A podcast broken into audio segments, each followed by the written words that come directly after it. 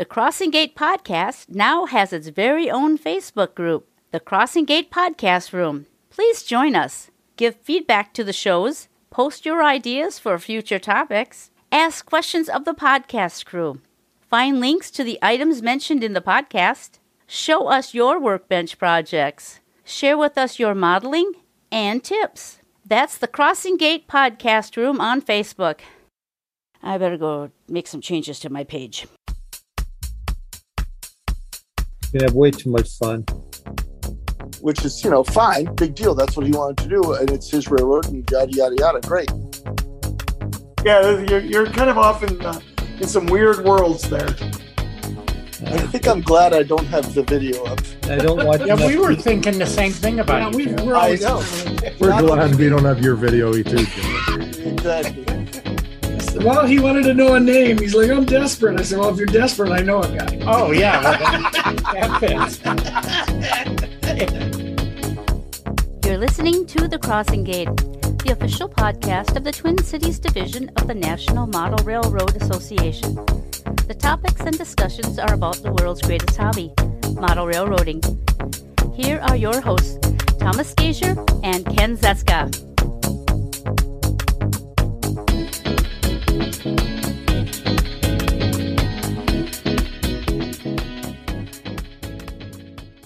This episode of the Crossing Gate podcast is sponsored by The Waterfall in the Middle of Nowhere. Need a scenic highlight to add to your layout? Want a water element but don't have room for a lake? Then you need The Waterfall in the Middle of Nowhere. Yes, the waterfall would be a great attention grabber on your plywood Pacific. Just add a hill over there, or there, or actually anywhere.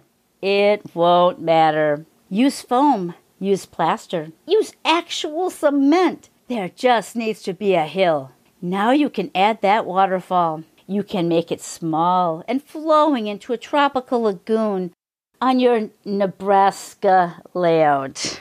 It can be mid sized and flowing over rocks and dead tree branches for your Oklahoma layout. Heck, why not make it Niagara Falls sized and really make an impression? You could have a man going over the falls in a barrel. What could go wrong? So turn your basic scenery from boring corn and wheat fields and dirty city scenes into a tropical paradise only seen in Hawaii. Yes, only Hawaii. Make sure the waterfall is your first attempt at any water element in your entire modeling lifetime. No need to practice or test pour any of the sticky, slow drying epoxies or resins. Just carve that hill and pour. So when you need something to catch the eye of your visitors and operators, when you want to give them something to talk about when they get home, if you want to have your photos of your layout posted online in every social media application, then create the waterfall in the middle of nowhere. What could go wrong? Welcome, everybody, to another episode of the Crossing Gate podcast. Tonight, I'm joined by Larry Eggering, Hello there. David Hamilton, Hello. Ken Zieska, Good evening. and I'm your host, Thomas Gasior. And we're going to talk about animation, and I'm going to have Ken Zieska explain our topic a little bit. Ken? Thanks, Tom. You know, we have been talking about all sorts of different things that add to the enjoyment of model railroading. And we've gotten into all sorts of things that you put on your trains or in your engines, signals, how to throw switches. And one thing that started to percolate around that I found very interesting is all the, I'll call it animation that we can put around our trains on our layouts.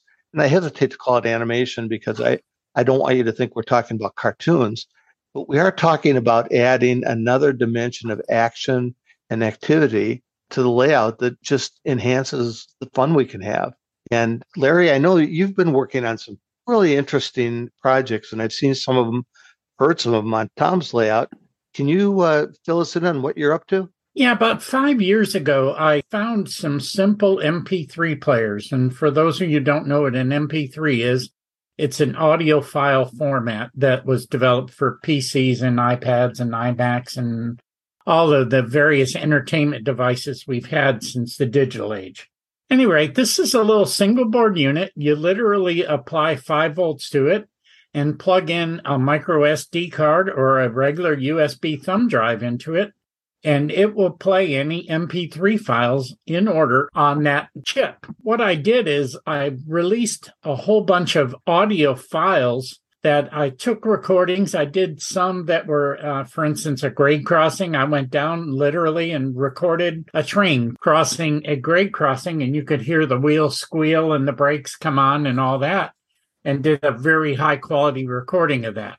I did one of the bell at the grade crossing doing that.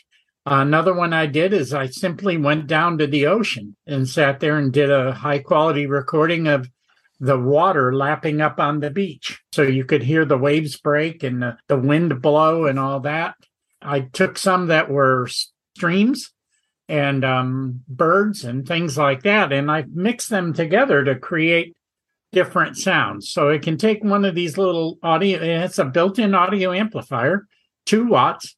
You literally plug the chip in, apply power to it via a cell phone charger, and it will start playing and it'll keep playing over and over and over again. You can adjust the volume on it quite simply. It's it's a great device and it adds the subtlety in a layout of not just animation, but I think automation. It's that background sound that makes the difference. So that's it. That's one of the things. What kind of power supplies were you using? Uh, just simple cell phone power supplies. It literally is any cell phone 5 volt power supply. It's a micro USB cable input into it. I have in Tom's case, we I think we're actually using track power. The one I did for Tom, I made a little adapter circuit to provide the 5 volts to it off of his track power because he didn't have an accessory bus. Larry, this amazing little thing that you call simple, is there a, a picture of it someplace that you could share with us? Yeah, you, they're available on Amazon. And Okay. uh, the last time I looked, I want to say they were six dollars. Okay, And- so you- You can use any speaker. If you're short on room, you could use an iPhone speaker for it, believe it or not. But if you want a little higher quality and you have some room, then you got an old stereo that uh, say that doesn't work right anymore, but the little cheap speakers that were on it are good. You can use them. You can get out on DigiKey or Mouser or any place and find a good one watt speaker in an enclosure and use that. Great. The reason I ask that is we have a lot of people that are listening to our podcast that are now chatting with us on our uh, uh, our Zoom room, and so if if we can get a picture of what one of those little assemblies look like, I'd like to put it out there because I'll be honest with you, when you talk about this thing, I'm I'm imagining a big Harman Kardon console stereo system that you're trying to lay underneath It's- my layout. It's literally two inches by two inches. That's how small Okay. it is. That's great. You know, Tom been uh, doing some sounds on his layouts. Did you happen to get any uh, recordings of the hurricane that went through Florida that we could we could put in the North Woods? Not not this one, but I actually have recorded uh, the winds howling through the pine trees by my house in the past. So yes, I have recorded those. Oh, that's great. That's interesting. And Tom, you've got a couple of those sounds going. Uh, the one that I particularly like is out in the woods. Tell us about those little sound boards that you've got in your layout. Yeah, that was real interesting. I thought on the, the scenic backside of my peninsula, I have a location called Loon Lake, and I actually modeled loons. I thought, well, if I could have the sounds of the North Woods, there's no industries, there's nothing back there but just the birch and pine forests and trains. And so I went to Larry and I said, hey, I'm looking for a small device that I can run through some speakers and just hear these loons. And of course, Larry added, you know, crickets and other things buzzing and mosquitoes if you listen close enough. And the genius was, like he said, he made it just a little track power. So when I power on my layout, I instantly hear the loons call. It's kind of no one hears it until I tell them to because Larry made it so I can do the volume and, I, and the speakers under there, you know, I just bought $5 speakers at any box store. And that Oh was yeah, that's the other thing. Yeah. You, it, it actually produces it in stereo. correct. if you use a powered set of speakers. It has a mono output, but you could actually, if you use some very relatively simple audio software called Audacity, you could have two different tracks. You could have one playing something in the left speaker and something else in the right speaker. For an accurate measurement, just we'll have to go metric, but it's 45 millimeters by 36 millimeters. So for the, for the what? The circuit board? Yeah, Yeah, yeah. No, it's really tiny, and it it's hides, basically hides two inches by an inch and a half, roughly ish. Right. So if you had stereo then and some distance, I suppose I could have like you could have birds calling to each other.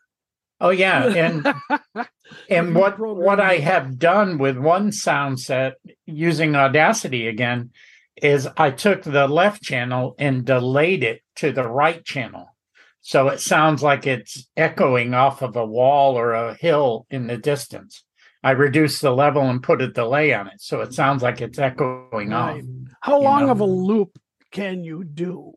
Is that limited? Well, it's there is a limit, but when you consider, let's say, a small USB thumb drive, one gigabit, would probably do 200 minutes. yeah, that's you a good system. Yeah, when you somebody put a went from 32 gig out there, I mean, how long is that going to be? I mean, I could. There's variables to that in the quality of. It's not quite as simple as it's this amount of time. If you reduce the quality a little bit, then you can do longer. Oh, you got it. But I'm if somebody had a layout go from day to night, you could eliminate some sounds and then you add the night sounds of owls. Yeah. You know, think that that would really be kind of cool. Some some differences. Well, like that, if you yeah, if you know what your ratio is and the start to finish, then you could turn it on at the start and then 10 hours down, you know, whatever your fast clock is, you could have it go into the sounds of owls and things like that, the night sounds, the frogs, things Mm-hmm. like that. So yeah, it could be done. these are More available mosquitoes. commercially. Yeah, go ahead. More mosquitoes. More One of the things I yeah I want to loop back for listeners. If if you go to this to Tom's YouTube channel, uh, Split Rock Mining, he's got some beautiful videos that show that backside of the layout. And so I want to paint a little picture. You operate on the front of the layout where all the yards are, but he, Tom has what he calls a Nolex because it isn't hidden, where the train climbs up to the second level. And if you walk around the back to watch your train, because it's fun to watch your train, you're away from the noise and the hubbub of the yards and the uh, and the boat and the mines, and you do see Loon Lake, and you can hear the loon softly calling. It's it's not jarring, and you don't hear it when you're over in the uh, industrial part of the layout. But it really adds a, a neat little flavor to that scene. I just didn't want to undersell what Tom was saying because it really is neat. Take a look at those videos. So, Tom, you were going to make another point. Yeah, it was so small and so easy. And I was going to ask Larry, you can get these commercially.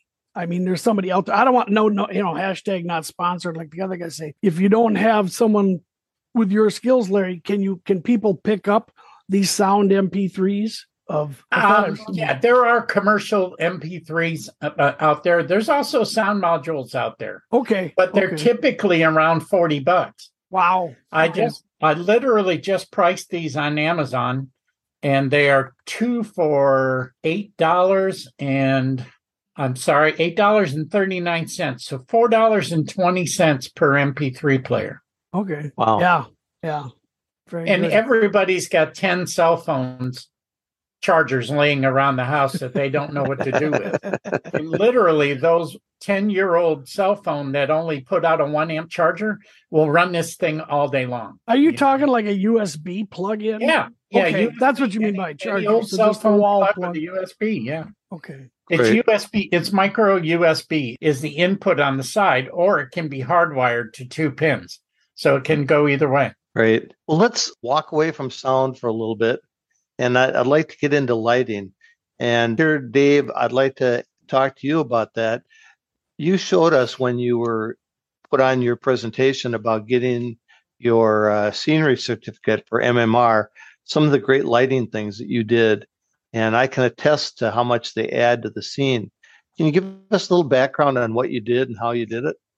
Sure. It started out obviously because I was working on the scenery certificate and I figured I had to, you know, raise the bar a little bit and make sure I had enough stuff to, you know, clinch the certificate, let's say. So I already had the set of Walther's street traffic signals that I purchased years ago, and I had them hooked up, but then I, for some reason, I wasn't using them. So I got those working at an intersection in this one small town that's in the part of the scenery that I reworked. Once I got that working, I decided, well, I really need some street lights here. Started looking at the Just Plug street lights that Woodland Scenics offers, and I added street lights to the street that goes through the town. It's supposed to be East Dubuque, Illinois, and it's just a little short block of East Dubuque.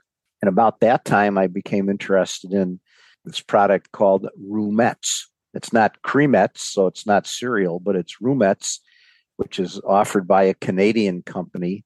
And they use the Just Plug Woodland Scenics LEDs to illuminate these interiors that they print out that have been designed to fit in specific Woodland Scenics buildings. And naturally, me being who I am, I decided, well, I can use these interiors in any buildings. I don't have to use them, you know, the way the manufacturer suggested. So I started looking at what was available, and they had a lot of nice interior shots, you know, fire station, gas stations, department stores, a bookstore, um, individual rooms you know, that could be in apartment houses or in office buildings. So I figured, well, you know what, I'm not going to stuff every one of these buildings full of lights because it's pretty normal to see occasional, or I should say, random rooms. But it's hard to say some of this quickly. Random rooms in a building light up. Not everybody turns on 100% of the lights in their house. So I started building all these little roomette shadow boxes, if you will, and then randomly placing them inside of the buildings that line the streets in East Dubuque. It worked, you know. So I when I turned these on, and once again, I'm, it's all based on the Woodland Scenics just plug power supply, power hub, um, light distribution board. It worked out real nice to light up individual rooms, light up a storefront, light up the uh, the main part of a fire station where the trucks are parked and then I sort of got carried away and I, I looked at more woodland scenic stuff and I, I noticed they had some pretty cool billboards that you could light up. I started, I bought a few of their vehicles that have lights in them, headlights and taillights. I, I just kind of went out of control and started adding them to quite a few of the buildings in this part of the railroad that I was like reworking. And I also used just a few LEDs. A few years ago, we bought some Christmas tree lights that were like a closeout from Michaels or someplace. And I noticed that if you know if you bust up the Christmas tree light, there's an LED hidden inside of it. So for two or three or four or five bucks, I got about a hundred LEDs. I added those to a couple of the buildings just to have something different to do.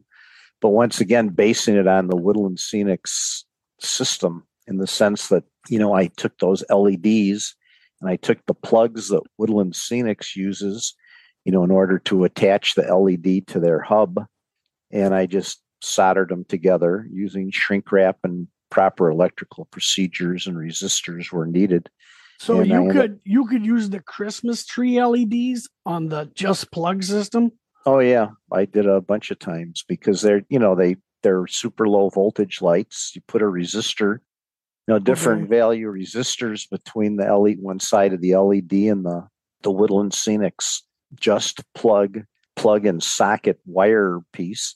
I think every single one of them that I installed, you know, I either lengthened them or modified them somehow because you know just to make them all fit the areas I was working in, and it works the, with the Woodland Scenics products, you can vary the brilliance of the LEDs. You know, they have a little light control hub that you, it has a little potentiometer on it. You can turn it that you can make the lights less bright, which is nice for the automobile headlights, for instance. I bought an N scale Woodland Scenics water tower for some forced perspective, you know, and I put that on top of the um, the bluffs in East Dubuque. Well, let's let's not list all of them. I want to I want to go back Oh, to sure. these light ups. This, Yeah. I thought that was a different product where, you know, you have a photo of the interior, the fire department, the hobby store, Right. but so they're not a different lighting system. They're just made to work with the Woodland Scenics Just plug. Yeah. When you buy a when you buy anything from Roomettes, and I think that- Roomettes, that's what it was. yeah, and it's electric wallpaper. I think is the full name of his company, but I'm not. I, you know, I'm not sure. But at at any rate, prints a real nice interior on a piece of heavier stock, and it has folding patterns. You know, so you can shape it properly to you know to make a shadow box basically. And there's a little hole in the top that you punch, and he- provides if it's a kit with five rooms, then you get five LEDs to go. You know, one LED for each room and they're all based on the Woodland Scenics just plug LED lights that you can also buy in separate packages. Okay. So so so I ended up with a combination of things because I'm I have the roomettes, I have some buildings that just have you know former Christmas tree LEDs that I use for interior lights. I've also used those same LEDs in locomotives for headlights. Right. You know, so they're so, you know so this Roomettes is a guy, yeah a company that took advantage. yes exactly It's an add-on. Yep. Exactly. So Oh, he's okay. I did not know that. I thought maybe they had their own well, lighting you know because I know there's they, Woodland Scenics offers a number of their buildings Marvin. now that are illuminated, and I've got a couple of those too. But the the Roomette product is neat because instead of just having a light inside of a building, you have a shadow box effect. These things are printed with whatever cabinets, furniture, simulated brick walls. I've got in my brewery my Highland Brewery building in another part of the railroad. Roomettes actually has one package of interiors for a brewery. So it has malting tanks or processing tanks, whatever you call them. and you can see those from the outside. Oh yeah, yeah, Okay. exactly. Because and right. again, it so it's it's more than just a light. You know, when you put it inside the building, you don't have to use those interiors on the buildings that they're designed for. An interior is an interior, as far as I'm concerned. So you can put any interior in any building, and it works. You know, sometimes they might fit a little nicer if you use Yep. them. Yeah, go ahead, Larry. Yeah. So, They, so- also, the printing on them gives them a 3D effect when you look Yes. through the windows. Oh, really? It, it appears to have depth. It's it's So actually it's pretty really- sharp. Okay. Oh, Yeah, it's the it's, fellow who developed them used to do the um, Train Masters TV for Joe Fugate. Oh, And oh yeah, very- that was Barry. Yes. Larry Silver- Silverthorn. Barry Yep, Fields. Yeah. Okay. yeah, exactly. so, so this to me, this is kind of neat because I, I think of streetlights, and now that's got an animation because they're changing from red to yellow to green, and and and again, having been in your layout, that's it's fascinating to watch that. Then building lights and lights along the side of the street. So you're lighting up for animation. You're also lighting up to highlight the details of your scenery. When, like you're talking about the inside of the billboard, you have lights on vehicles. But Larry, going back to the way you were talking about timing sounds, can you do the same sort of timing? And I don't know, Dave, if you would know this, but maybe you two together would. Could you combine that some way in with your lighting system so that lights could go on on one part of the building and then off in another? You know, just some other little things that because it's that those small little subtle changes that catch people's eyes and Sure. and make them take another look at, at what's happening in your scene. yeah. The Would- Just Plug It system offers that at Oh, a low do? level. There's a fellow who's on the uh, Model Railroad hobbyist forums named Jeff Bunza. He's a brilliant man and a good friend. He developed a whole bunch of Arduino animations for buildings, such as here's one, and it was a tough one to build, being honest, but he had a working television in a TV repair window on a small OLED display. And it was, it's not for the faint of heart. You have to kind of be willing to do it. But I actually took his circuit and took a snippet from my friend and customer wanted the first Bonanza TV show. Wouldn't you know that that was on YouTube? And I was able to download the video file and convert it over. And I have 15 seconds of the first Bonanza TV show that comes on the TV periodically inside of an O scale building. And That's it that's placing like- your layout right at a specific day. Yeah. Hmm. that's So pretty there is good. that. Okay. Another thing I did was sound and, and literal animation. I have another friend named Chris Rooney, who's an S scale modeler, so you'll appreciate that, Ken. I know Chris. Chris had a animated water plug. He had a water plug and he wanted it so if he threw a switch, it would go to the left around to fill to fill a tender. If he brought it back, it would come back to the center. If he th- pushed it down, it would come back to the other track. I did that again with Arduino. There you go, Tom. Uh, and uh, I did that animation. And then he said, you know what would be great? He said, it's kind of, you can do it with a Tsunami 2 decoder. It has the water stop that you can key. He said, it'd be great if you could do that automatically. So I went out and found video of a guy. Uh, it was actually in the Cumbres and Toltec filling the tender with water. So I took all of those sounds, and it was probably five minutes all total. I cut it all down so it fits into a short animation. When you hit the button, before the thing even starts to come around, you can hear the squeak of the their water plug coming around and the doors opening and then the water going in. And then when you cancel and bring it back, you hear the doors close and come back around. Well, there's something similar to that in uh, BLI has a big water tower with a servo driven arm and some pretty poor recordings that comes down, but it gives you that kind of same thing. So it's not just sound, but there's movement and light.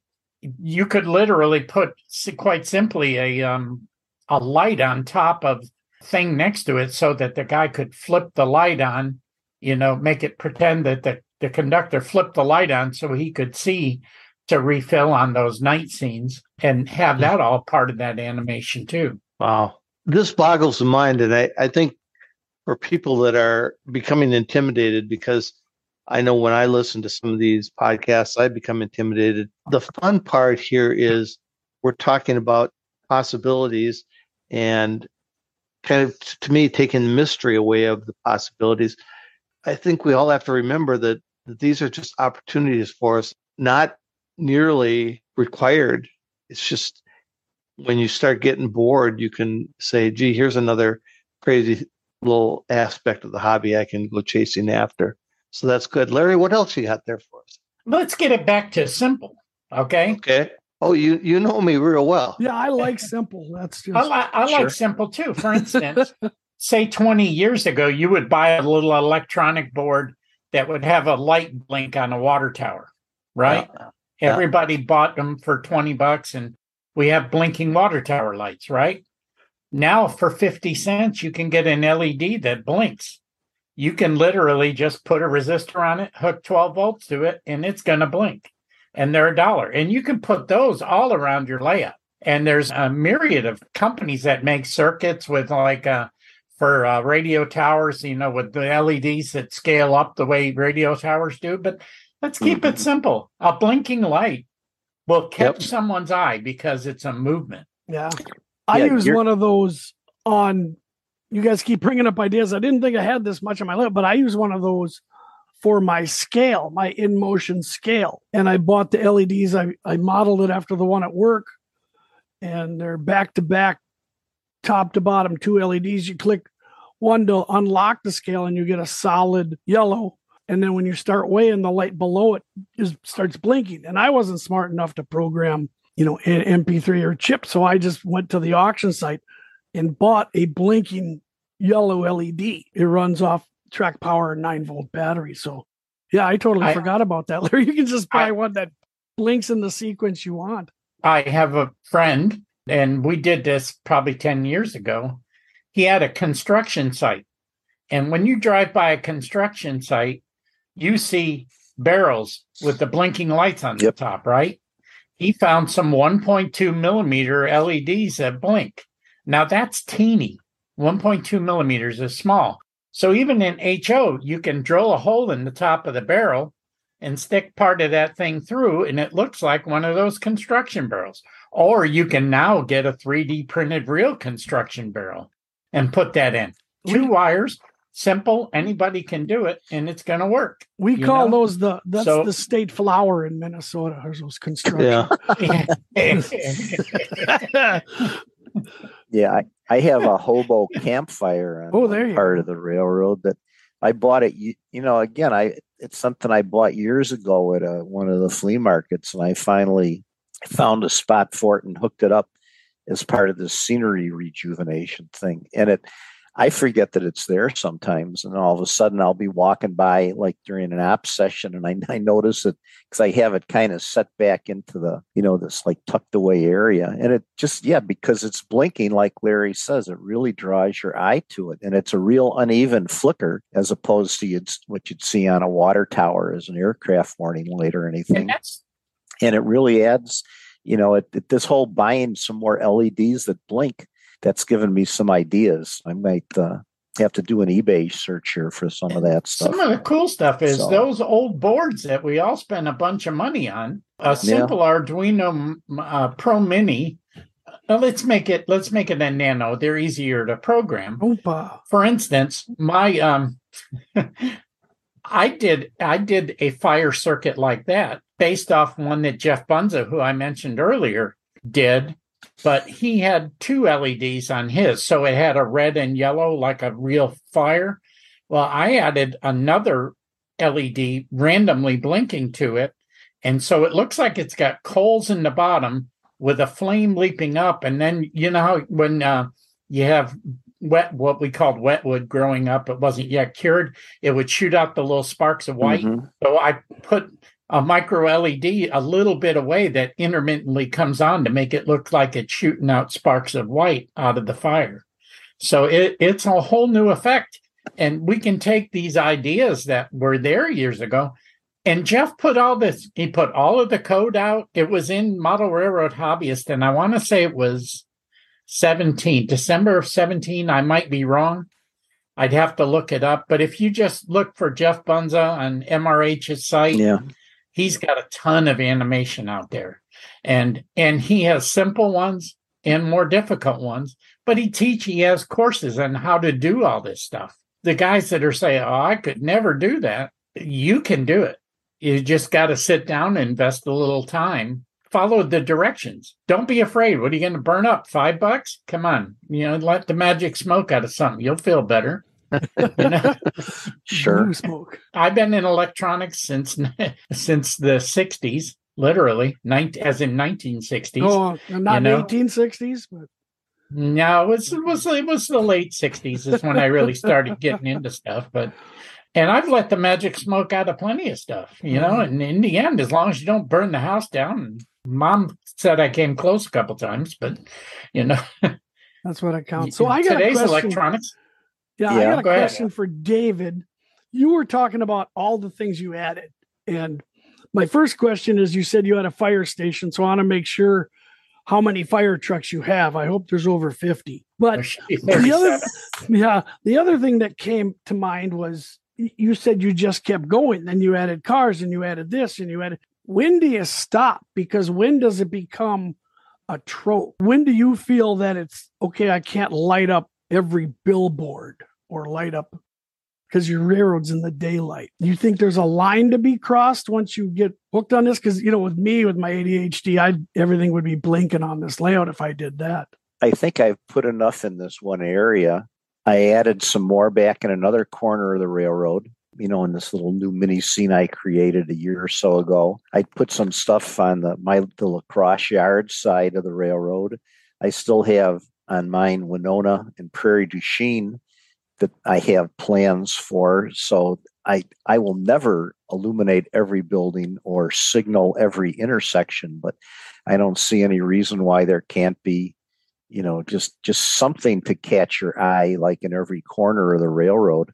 You know i don't know i'm not going to have you know campfires flickering. It just kind of a time is right and i'm motivated correctly and i'm looking at a space and i think you know that building would look pretty good with some gooseneck lights or whatever you call those industrial lights that you put over doorways and stuff. Even though i don't do a nighttime operating session it's amazing how these things stand out you know just during any operating session because i don't have the basement lit up like the surface of the sun or anything but you know at least you can see these buildings and see the lights and the traffic signals flicking. So i, I think if eventually there's going to be some lighting in every part of the railroad.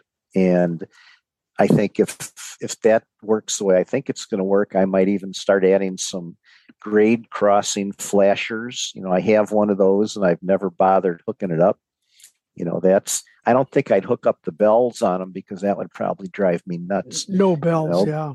yeah no bells but but in, in keeping with the sound locomotives and you don't need the bell on all the time but so I guess maybe my question is, you know, you have a lot of towns on your layout. You know, I just have one, and I would think you'd want to use the lighting to bring people's attention to specific Yep. part rather than every building. Otherwise, it all looks like you know Amer- you're building American graffiti or it's a trope at the mm-hmm. train show. Sure. Where let me highlight this, which I scratch built, and then here's my Walthers and design preservation fill-ins. You know, very little lighting. You know, kind of like how modelers would would put a spotlight. You know, maybe a what do they call it, a track light over something at their scratch built depot or Right. bridge. I do believe when it gets out of hand, and I've seen them at train shows where people really like blinking neon signs, exactly but every town isn't Vegas. So Hmm. maybe I think that's some restraint with this. Less is more. It's like weathering. You'll get more attention having a couple in the foreground or something to draw your eye to than Well, that's exactly why on the existing Okay. buildings that have lights, I didn't attempt to light up every single room good. or Okay. every building next to a building. It's it's real. Woodland Scenics makes a sequencing hub for part of their just plug system, which would randomly turn on lights. So if I ever put mm-hmm. more lights in a given space, I'd probably invest in one of those things or try the Arduino thing just so that they're not all on at the same time and have them come on and you know randomly. I have a few more of those interior kits that I can use. They haven't been, you know, glued Right. together yet, but right. I certainly have enough inventory and I can add I could probably add another 15 or 18 lights over the the size of the railroad. But again, I'm fortunate because it's a large enough railroad that it's never going to overwhelm any given Town area. or something. Okay. Yeah. Okay. And even if I did the grade crossing thing, I can't. I've got a couple, like two or three places in mind where I'd put them. You know, there's you could easily turn it into a a toy train layout. Yeah. You know, it would. That's- which that's what not it- that there's anything wrong with that. But No, but that's what I don't want it to seem. So, Ken, maybe we should go to like movement. I know Larry brought up the stuff with the water tower. I always thought it'd be interesting to have the, the chutes on my ore dock possibly move or something, you know, just for a video, maybe not during a session. But do you guys ever want movement on your layout or do you see anything, an opportunity like that? Larry, what do you think? A couple layouts I've done. If you think back to the 50s and 60s, which a lot of guys model, all the car dealers had a car uh, with the rotating thing on it. I found some 5 RPM motors that run off 5 volts on eBay, but they were like $5. Now, the difference is 20 years ago, when we had one of those low RPM motors out there, they had a gear chain inside of them. And it sounded like somebody fired up the McCulloch chainsaw every time something turned, you know? These things are as Yeah. silent as a church mouse. And you just literally mount it under the layout, put a piece of tubing over it, and run it up, and you can have the car rotate. Or you can have the gas station top rotate equally as well. Signs on the gas station. oh yeah, yeah. Oh, You yeah, that, that would be cool. And, And, and for they're a four or certain five era. dollars for those little motors. They weren't very much.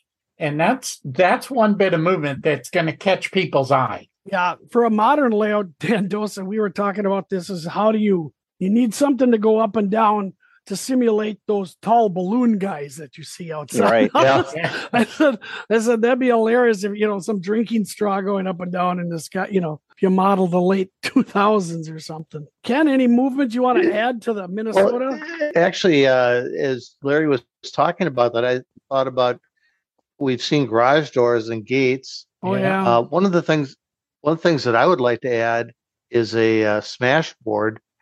Uh, I've got one a track that crosses a double track uh, to go back to a power plant, and there's a stop sign on it. Right now, it's just simply a stop sign. But I'd love to do a smash board because even into the, well into the 60s and 70s, uh, those existed all around the Twin Cities.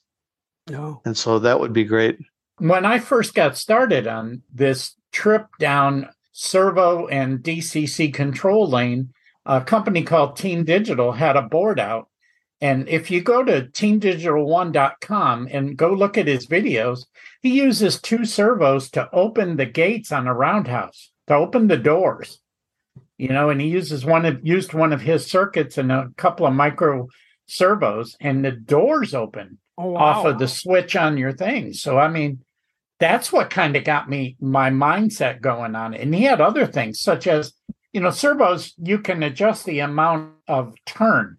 I'm not sure what a smashboard is. I think we're just talking about the same thing. It's a gate with a stop sign on it. hmm You could automate that. You could put a servo in the ground and then just glue that thing to it and set the servo to go 90 degrees and have it open up. And that could come right off your throttle quite readily and easily with commercial products and not a lot of effort. And if you had a 3D printer or know somebody like me that has one, then they can the the files are literally out there. You don't even have to buy anything. It's less than two cents worth of plastic to print out three of those things. See, that, So that's if you know a guy, you know, but this is this is uh, the fun part about the hobby is is there are people and we and people are sharing things more and more now that you couldn't you had to wait for it to come out in the back of a magazine and hope you caught it and now you can go watch it on YouTube or or discuss it on Facebook so that's great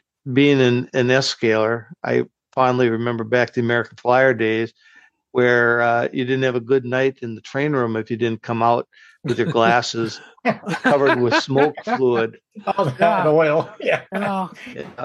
So, So, it's but- better today. I It don't is, know. I well, it's scented, right? No, no, no. I'm working on something Oh, you that I found on okay. Amazon. It's not smoke, but you know the little steam machines are not really steam, but it's water vapor. You, Right. people- Atomized, yeah. Yeah. Yeah. they sell just that little transducer on there with the board that controls it. You hook 12 volts to it, and that thing puts out water vapor. So I had a larger, now I realize this is HO, but I had a larger smokestack on one of my buildings that had a hole all the way up through it. So I put it on top of a, a tub, put that thing inside, and left the little areas so I can just squeeze them. Just takes I don't know, maybe a quarter of an ounce of water for an hour. And you put that in and you just apply 12 volts to it. And it looks like forevermore smoke is coming out of that chimney. It's just water vapor. It's nice because it dissipates like smoke. It doesn't hang around like the uh, the old smoke fluid did. Can you Right. can you color it, Larry? Yeah, you can. It's water. Okay, So you 'cause, could yeah. you could put um, food coloring in it if you wanted to. So, because here's my thing that I've, what I've always wanted is to simulate like the Mesabi coming from Proctor to Duluth. When the split rock comes down the hill, I want a series of those misters along the main line that simulate brake shoe smoke. Oh, You know, and I would love to have That would be pretty trigger cool. it and trigger one after another. You know, by the time the engines make, because I've done photos like that, but I would just love it a session if you know only when the train goes by in a certain direction. I think it you could triggers do that. You could this blue you could literally smoke. put a sensor in the track yeah, that yeah. turned on a circuit that would turn on that mister. Now, what I would recommend is you don't really want that water vapor going on a track. Well, we'll below. figure it out after the podcast. I just Yeah. didn't. I just want to know. If Yeah, no, but yeah, I don't know that you can make it that dark, but I I would think you could. You, You know, just have to notice it. It's transparent, but I, th- I always thought that'd be funny. So other things like I keep bringing up, like I have this thing from engineering, a welder on Yep. a nine volt battery with an on off switch I turn on during sessions. And I know you can buy like like an acetylene well. I have a gas welder for the area. You can buy arc welders. There's so many other things out there. And then I also bought from Boulder Creek Engineering that defect detector. Yeah. Which is sim- thing's you know cool factor. Cool. It's infrared, and you program what words you want. You can even buy words. It comes with hundreds of words and numbers, but you could you could have it set up for your railroad, which I did. I you know I paid extra for split rock mining. You know, just adding these little things. I I forgot. You know, I've forgotten I've even added them. They've just become ubiquitous Mm-hmm. to my layout. So I think the things I'm looking for in the future are like a really nice neon sign and some and some chase lights. And Larry and I have had discussions on this that I don't like the commercial ones, so we're going to talk about programming the the A word there and things like that. So, So, but Are Tom, you not Tom, thirsty anymore? yeah. Not so thirsty. Tom, how about how about brake squeal? Shouldn't you have brake squeal coming down your hills? Well, no, I've got okay. Back to the sound. I talked to Larry. Now you remind me another one. I've got that soundtrack sound car. And, yeah, but that's in the yard. I'm talking about coming Yeah. down the hill. well, I don't want to put sound. No, no, that's annoying. That's why I don't have sound in the cars. Okay. I well, just, it could be done. it, It, it could be. done. It'd be, it'd be You know, like and goes you the could- track, but It could trigger an Arduino to play it, or an Right. even turn on that little MP3 player we talked about at the Yeah. front end with the brakes. yeah, you know? they'd I have mean, they'd have the dynos going, and I got the soundtracks. You know, hit the dynos as you're Yeah. coming downhill. Just Hmm. the last last two percent, whatever grade into the Agate Bay Harbor. They I mean, it could be done though. The thing is, you're the the difference now is there's so much electronics out there. You're almost limited by your imagination, Right. not the availability to be able to do something. right, and you don't know? have to put it's, the it's a Yeah, like you said, I don't think you have to put the train sounds on the trains because that's what we're talking about is Right. just have the train activate. Yes. Right. And like Dave, I think Dave would be kind of cool going through Wisconsin countryside through these farms that you only hear the sound the train would activate a speaker Yeah. at the farm or this as it goes by. So it's not going the whole session. right. But as you an operator walks by, you're, you'll hear the ambient sounds of that area. So what I did, what I did for one fellow was there's there's a thing called a PIR. Okay, it's a passive inter, in uh, infrared sensor, and it looks like a little radar dome, but it's only about an inch big. But as you get close to it, it'll activate that sensor. This fellow says, "I never, I don't want the sound running over there all the time. Only if somebody's there." So I put that PIR in. If a human being walks into that area, the sound and the lights come on. If he walks out, it goes out. So if you're down there working alone on your layout, which oftentimes many of us are, you're doing something to the layout and you want the layout powered up, but you don't want to hear it, there's a way to activate it simply that way. You could do it equally as well with the toggle switch, but come on. How cool is it when somebody walks in, everything comes? Yep. Exactly. They still make toggle switches. oh yeah. Yeah, I just bought about a hundred. Yep. Okay. So I think I think we're wrapping this up. And Larry, do you have a, a wrap up piece for us? Yeah, my piece is don't be afraid to try. Uh, for instance, guys that don't like wiring streetlights, look at the Dwarven light series. He- He's got a big, big bright light, and you run fiber optic things to it, and you just plug them in. You know, there's no, there's literally only two wires to light all the lights on your layout. So don't be afraid. And the big thing is, if there's some guy in your club or in your neighborhood who knows how to do this stuff, pick his ear. Odds are he studied a long time to learn it, and he is not unwilling to share. And you heard him say ear, folks, not nose. Okay. How about Dave? Any uh, any thoughts? Yeah, I just was thinking about the fact that there's actually a Radio Shack in New Prague, Minnesota that Wow. we drove by a few weeks ago. So Wow. when you when you asked for toggle switches, Ken, I'm sure that you could, you know, head down there to New Prague. I'm sure it was New Prague, you know, because it was. I know that's where it was, and there was was, it next a, a to the radio shack. blockbuster? Or is that what it was? It next to the blockbuster and the ground round I- too? I think the ground, the blockbuster closed, but the, uh, but it said Radio Shack Sony? just as, and they're independently owned, so that you know, so they still exist. Yeah. So But you can and still buy from Radio Shack online. online, yeah. But this was a an actual store that was there. Were, we could it had a, a roomette's interior. We could see people inside Radio of it, Shack, and yeah. shelves, and, and the whole thing. go. so. That'd be awesome. So Tom, So- before I turn it back over to you, I, I just a couple of things that I really are notes that I came away with. When you talk about lights, blinking lights, and uh, well, just lights in general, they're the blinking lights particularly become a form of movement. And when you have sounds that fade in and out, like your loons, the other things Larry was talking about, that influences your mind also to see movement. And one of the things we talk about the that sets model railroading apart from a lot of other modeling forms is the fact that we add movement. Your your trains are running, your cars are rolling, and you're doing something with them. And now you're adding movement on top of that outside. Uh, Dave, though, the, the one piece that it's, occurs to me that you need in your downtown Wisconsin town is uh, an Oompah band uh, playing Okay. polkas out of that bar The- at the gazebo. at the gazebo. Yeah. Well, So- you know, it's we could get a, a an actual animated cheesehead hat that somebody could, could kind of lift off when when a car Yeah. goes by or whatever. So, Yeah, tuba player down there. oh yeah, that, that's you know, that's where where does it end? Like Tom Yeah. said before, when do you overdo it? Where does it end? So when do we get smell-o-vision and Yeah, have a no, Lutefisk we don't plant? You know. So yeah, I think I'll wrap it up by saying what Ken and everyone else says that this lighting and the movements and stuff adds to it, but make sure it's nuanced and not a nuisance, as Yep. we always preach on here. Make it be the sizzle, not the focus. I think lighting and animation is kind of like a backdrop where it's there, but your eyes should still go to the trains Yep. and the track and 50 feet within that. But if you have little things where people can appreciate your town or campfire or, you know, the, I don't know, Larry said the roundhouse doors opening, gates opening. I like that. For a smaller layout, it just makes it bigger and nuance. I thank you guys.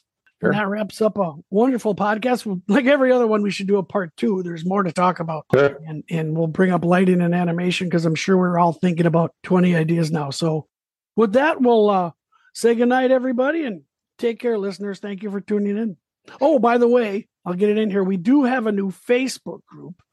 I'll probably have Diana post this. It's called the Crossing Gate Podcast Room. So look for us on Facebook. Come join us. Post what you're doing on there, what's on the workbench. Tell us what you're doing nuanced and isn't a nuisance. And show us your animation. Show us your lighting. Right. Yep. When this pops, I'll put on a link to Jeff uh, Bunza. See if I can't get Chris Rooney to take a video of that uh, water tower for us, and maybe we'll uh, we'll get the Oompah band playing in front of the uh, the bar in downtown uh, uh, downtown Wisconsin. Sure. right. All right, everybody. Good night, Yeah. everyone.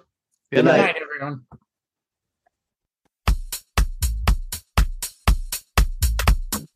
You've been listening to The Crossing Gate, the official podcast of the Twin Cities Division. You can find us on Facebook in our group, the Twin Cities Division of the NMRA. You can email us at tcdnmra at gmail.com. Thank you for listening and don't forget to subscribe for future podcasts.